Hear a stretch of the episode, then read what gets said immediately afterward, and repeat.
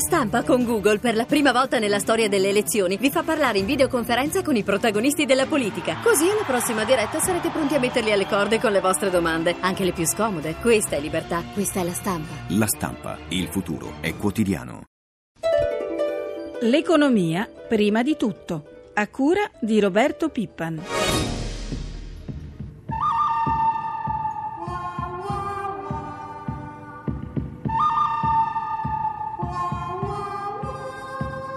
Justice Department filed a civil lawsuit against Standard Poor's Financial Il Dipartimento della Giustizia degli Stati Uniti ha deciso di intraprendere una causa contro Standard Poor's. Questa azione rappresenta un importante passo avanti dell'amministrazione Obama nello sforzo di indagare e punire i responsabili, coloro che hanno contribuito alla peggiore crisi economica della storia recente.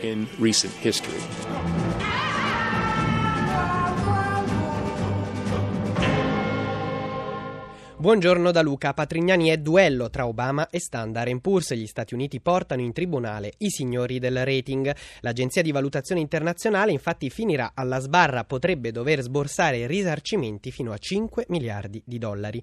Lo ha annunciato il procuratore generale Eric Holder, lo avete sentito nella nostra copertina curata da Francesca Alibrandi. Da quel momento questa è diventata senza dubbio la notizia che agita e mette in fibrillazione la finanza globale. Standard Poor's ovviamente ha respinto ogni addebito di aver ingannato gli investitori, mantenendo, lo ricorderete, nel 2007 e nel 2008 voti troppo alti per quei titoli derivati poi rivelatisi spazzatura, quei titoli che hanno dato inizio alla crisi dei subprime nel 2008.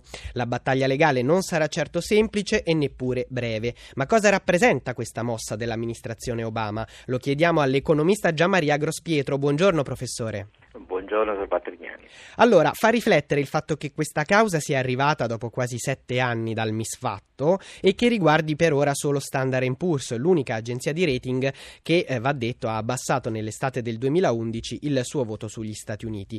È solo una rappresaglia, un'operazione di immagine oppure no? Eh, ma soprattutto servono altre azioni forti di riforma della finanza globale, quelle azioni che finora, lo possiamo dire, sono state del tutto insufficienti? Effettivamente colpisce la simmetria per cui Obama se la prende solo con una delle tre grandi agenzie di rating. C'è bisogno di altre capacità di valutazione e se ne parla spesso in Europa e anche in Cina.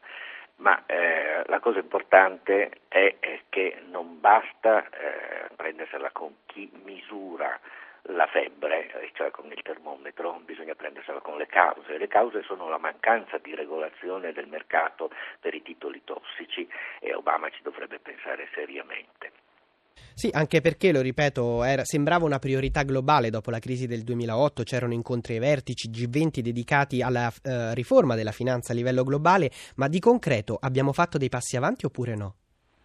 No, non sono stati fatti dei passi avanti e il motivo è che eh, il centro di questo tipo di finanza opaca eh, sono proprio gli Stati Uniti e più in generale i paesi anglosassoni, quindi ci sono forti interessi dei paesi e, e soprattutto degli operatori finanziari di questi paesi affinché la regolazione non venga fatta, perché enormi profitti vengono tratti da questo mercato opaco ai danni del resto del mondo.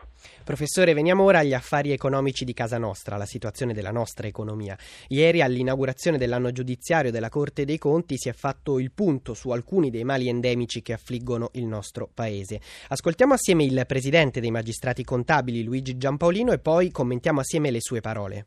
I margini limitati di riqualificazione della spesa pubblica hanno reso necessario un ricorso ad aumenti del prelievo tributario, forzando una pressione fiscale già fuori linea nel confronto europeo. La corruzione sistemica pregiudica da un lato la legittimazione stessa della pubblica amministrazione e dall'altro l'economia della nazione. Dunque, professore, eccessiva pressione fiscale, corruzione sistematica a tutti i livelli e manovre di correzione dei conti pubblici che sì stanno rimettendo a posto il bilancio, ma che possono condannarci ancora alla recessione. È d'accordo con questo impietoso quadro tracciato dalla Corte dei Conti? Direi che è un quadro che è sorretto da tutte le statistiche comparative che si possono fare per l'Italia rispetto ai grandi paesi sviluppati. Siamo molto in basso nella classifica della lotta alla corruzione e molto in alto per quanto riguarda la pressione fiscale e il raddrizzamento della finanza pubblica che è necessario, come ha detto il Presidente Giampaolino, è stato perseguito essenzialmente attraverso un aumento delle imposte e non una riduzione della spesa, quindi ha perfettamente ragione. Eh, professore, sempre all'inaugurazione dell'anno giudiziario alla Corte dei Conti c'è stato un piccolo giallo, chiamiamolo così, che ha riguardato, riguardato un tema caldo del dibattito politico-economico di questi giorni, il condono. Il procuratore generale della Corte dei Conti, Salvatore Nottola, ha infatti affermato il condono fiscale ha motivazioni fondate, mi scusi professore, nel ridurre il contenzioso tributario e nel reperire risorse in tempi rapidi. Poi però ha corretto il tiro, ha fatto marcia indietro, specificando da parte mia non c'è stato alcun alcun giudizio favorevole sull'ipotesi di un condono. Lei cosa ne pensa? Ma il procuratore generale ha fatto un'osservazione oggettiva. Con il condono l'evasore se la cava pagando meno degli onesti e quindi non fa tanta resistenza. Per questo per lo Stato incassare attraverso il condono è facile e veloce, però è un frutto avvelenato perché induce altri a comportarsi come l'evasore e quindi allarga l'area dell'evasione anziché restringerla. Non dimentichiamo che insieme all'evasione si allarga l'area della corruzione, cioè proprio quei fenomeni negativi che giustamente il Presidente ha messo al centro della sua relazione. Come combattere la corruzione e soprattutto gli effetti che la corruzione ha sulla nostra economia, eh, sempre rifacendoci alle parole del Presidente della Corte dei Conti? Bisogna insistere con le operazioni di trasparenza e di semplificazione. La corruzione e l'evasione allineano quanto più il sistema burocratico, in particolare il sistema fiscale, sono complessi e farraginosi. Dove si creano queste condizioni aumenta la percentuale di persone che invece di dedicarsi a produrre ricchezza si dedicano a sottrarre ricchezza al prossimo, in particolare allo Stato. Professore, sempre sul tema dell'eccessivo peso del fisco, ieri è intervenuta anche Confesercenti. L'associazione dei commercianti ha inviato una lettera aperta a tutti i candidati Premier per chiedere un impegno preciso sulla riduzione della spesa pubblica per finanziare poi un calo delle tasse. Sentiamo il presidente di Confesercenti Marco Venturi e poi lo commentiamo assieme. Noi dobbiamo agire sicuramente sui consumi intermedi, sulla pubblica amministrazione dove ci sono molti sprechi e molte non funzionalità, sugli interessi, quindi con un percorso di dismissioni soprattutto per ridurre il debito pubblico, della struttura stessa istituzionale, quindi le province, le comunità montane che secondo noi vanno superate, anche dei microcomuni accorpati, quindi dobbiamo agire su tutta una serie di fattori che ci consentono permettono di risparmiare soldi da destinare poi alla riduzione della pressione fiscale e al rilancio dell'economia. Sicuramente 50 miliardi che possono essere tagliati più 20 di maggiore crescita che questi tagli potrebbero favorire e quindi con questo arrivare a intervenire soprattutto sulla partita fiscale con la riduzione dell'IRPEF, dell'IRAP, con l'IVA riportandola al 20%, dell'IMU per esempio sugli immobili di imprese e sulla prima abitazione. Professore, in un flash è d'accordo con questa ricetta proposta da Confesercenti?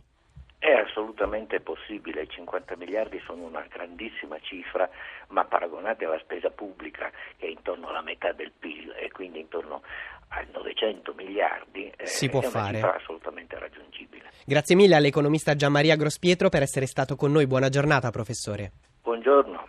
Alle 7.50 minuti e 8 secondi passiamo a occuparci del capitolo lavoro. Il 2013 si apre infatti con nuovi dati traumatici diffusi dall'Inps. Boom della cassa integrazione a gennaio. Le ore autorizzate sono schizzate in alto più 2,6% rispetto a dicembre, addirittura quasi il 62% in più rispetto allo stesso mese di un anno fa. Stiamo parlando del livello più alto di ore di cassa integrazione che si registri dall'inizio della crisi ad oggi.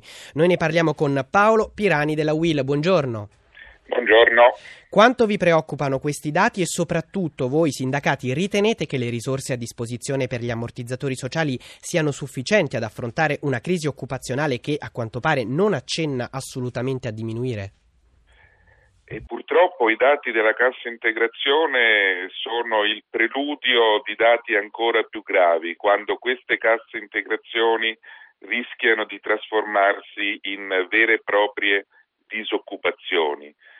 e quindi noi siamo nel pieno di una crisi occupazionale profondissima di cui non si vede la luce, eh, le risorse sugli ammortizzatori sociali saranno uno dei problemi a nostro avviso prioritari del eh, prossimo governo, di quello che verrà eh, fuori dopo le elezioni, se non si vuol far eh, cadere il Paese nel baratro di una crisi sociale i cui Gravissima. connotati non riusciamo a eh, neanche oggi a cogliere. Oggi il Sole 24 Ore, il quotidiano di Confindustria, lo abbiamo sentito anche in rassegna stampa, mette in prima pagina proprio questa notizia, l'aumento record della cassa integrazione e dà la colpa alla riforma Fornero che si legge sul quotidiano ha irrigidito la flessibilità in entrata, bloccando ad esempio i contratti a tempo determinato e le partite IVA. Qual è l'opinione della Will su questa lettura dei dati?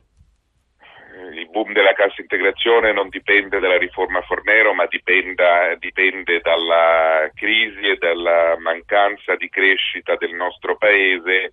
Eh, dipende certamente da politiche che non hanno incentivato la crescita, ma anzi hanno favorito la recessione. Il problema della riforma Fornero sul mercato del lavoro è che prescinde da questa crisi, quindi non si presenta come uno strumento utile per affrontare la crisi, per questo va cambiata. Grazie mille a Paolo Pirani, segretario confederale della Will, per essere stato con noi. Buona giornata. Salve. Apriamo ora un'ampia pagina finanziaria, la anticipiamo collegandoci con la nostra redazione di Milano. Buongiorno a Paolo Gila. Buongiorno da Milano. Allora Paolo, dopo il lunedì nero che ha aperto la settimana, Piazza Affari ieri è riuscita a mettere a segno un rimbalzo. Sì, anche se parziale rispetto alla caduta del 4,5%, tuttavia il Fuzimib ha recuperato l'1,05%, la migliore Ieri in Europa è stata Madrid che ha guadagnato il 2,20%, bene anche Parigi più 0,95%, Francoforte con il guadagno dello 0,35% si avvicina ai massimi toccati nel 2007 e anche Londra in progresso più 0,58%. A Milano però ha tenuto banco in negativo in controtendenza il caso Seat. Sì, il titolo Seat già al centro di vendite nei giorni scorsi, ieri ha perso il 20 26,67%, riducendosi a una quota davvero da briciola 0,001 euro per azione. Il Consiglio d'amministrazione ha chiesto di eh, rivolgersi al Tribunale per la richiesta di un concordato preventivo a causa dei debiti massicci che gravano sui conti della società. Invece le prime indicazioni di giornata che arrivano dai mercati asiatici sono incoraggianti, anzi più che incoraggianti, in sì, particolare da Tokyo. Molto molto positive con eh, Tokyo che eh, guadagna e chiude a più 3,80%, positiva anche Hong Kong che a metà seduta mette a segno un progresso dello 0,74%. Infine un flash sulla riapertura, le previsioni della riapertura dei mercati europei. Moderatamente in rialzo per eh, tutti i listini del vecchio continente, in controtendenza Milano è vista in avvio di contrattazioni con un calo intorno allo 0,10-0,20%. Grazie a Paolo Gila e buongiorno invece all'analista finanziario Francesco Pratesi, grazie per essere con noi. Tutti. Il caso MPS è sempre in primo piano per quanto riguarda la finanza, mentre prosegue e si allarga il lavoro dei diversi inquirenti alle prese con lo scandalo. Ieri il titolo eh, ha recuperato, ma soprattutto ieri è intervenuto anche il Fondo Monetario Internazionale. Il portavoce del fondo ha anticipato un rapporto sul settore finanziario, difendendo l'operato di vigilanza della nostra Banca d'Italia e ha anche chiesto a MPS di continuare sul percorso di ristrutturazione per rimettere in salute la banca. Cosa ne pensa? È normale, ritengo, che il Fondo Monetario abbia fatto questa dichiarazione perché è giustamente preoccupato della stabilità del sistema a livello generale, ma anche e soprattutto in Italia. In questo momento la stabilità in Italia è un po' minacciata sia dalla campagna elettorale e sia evidentemente dall'affare Monte dei Paschi. Quindi legittimare l'attività, diciamo, l'operato della Banca d'Italia in qualche modo legittima questa funzione di stabilità del, del, de, dell'organo Banca d'Italia, ma anche della BCE, dato che Draghi oggi certo. è anche a capo della BCE. Il presidente di MPS Alessandro Profumo ha assicurato che nei conti del Monte dei Paschi non c'è nessun buco e che il consiglio d'amministrazione di oggi darà dei numeri che ha definito molto chiari sul fronte delle perdite causate dai derivati. Ci dobbiamo aspettare delle sorprese o ci fidiamo? Ma io credo che dobbiamo fidarci. Eh, ieri ha accennato al fatto che ha fatto ricorso ai Tremonti, barra Monti Bond, per un importo di mezzo miliardo superiore a quanto inizialmente preventivato, quindi ritengo che quella potrebbe essere orientativamente la cifra che alla fine verrà fuori da questo, da questo problema che c'è stato. Diciamo. Prima di salutarci torniamo brevemente alla notizia con cui abbiamo aperto la nostra pagina economica, la causa degli Stati Uniti contro Standard Poor's. Anche all'analista finanziario Francesco Pratesi chiedo un giudizio su questa mossa. Sì, è una mossa inedita molto importante perché in effetti le agenzie di rating nel dare dei giudizi troppo positivi sulle emissioni legate ai mutui subprime hanno in qualche modo falsato la realtà e quindi evidentemente tradito la fiducia degli investitori in questi strumenti. Grazie mille allora all'analista finanziario Francesco Pratesi per essere stato con noi e grazie a Francesca Librandi per l'assistenza al programma. La pagina economica si chiude qui, da Luca Patrignani a tutti voi l'augurio di un'ottima giornata.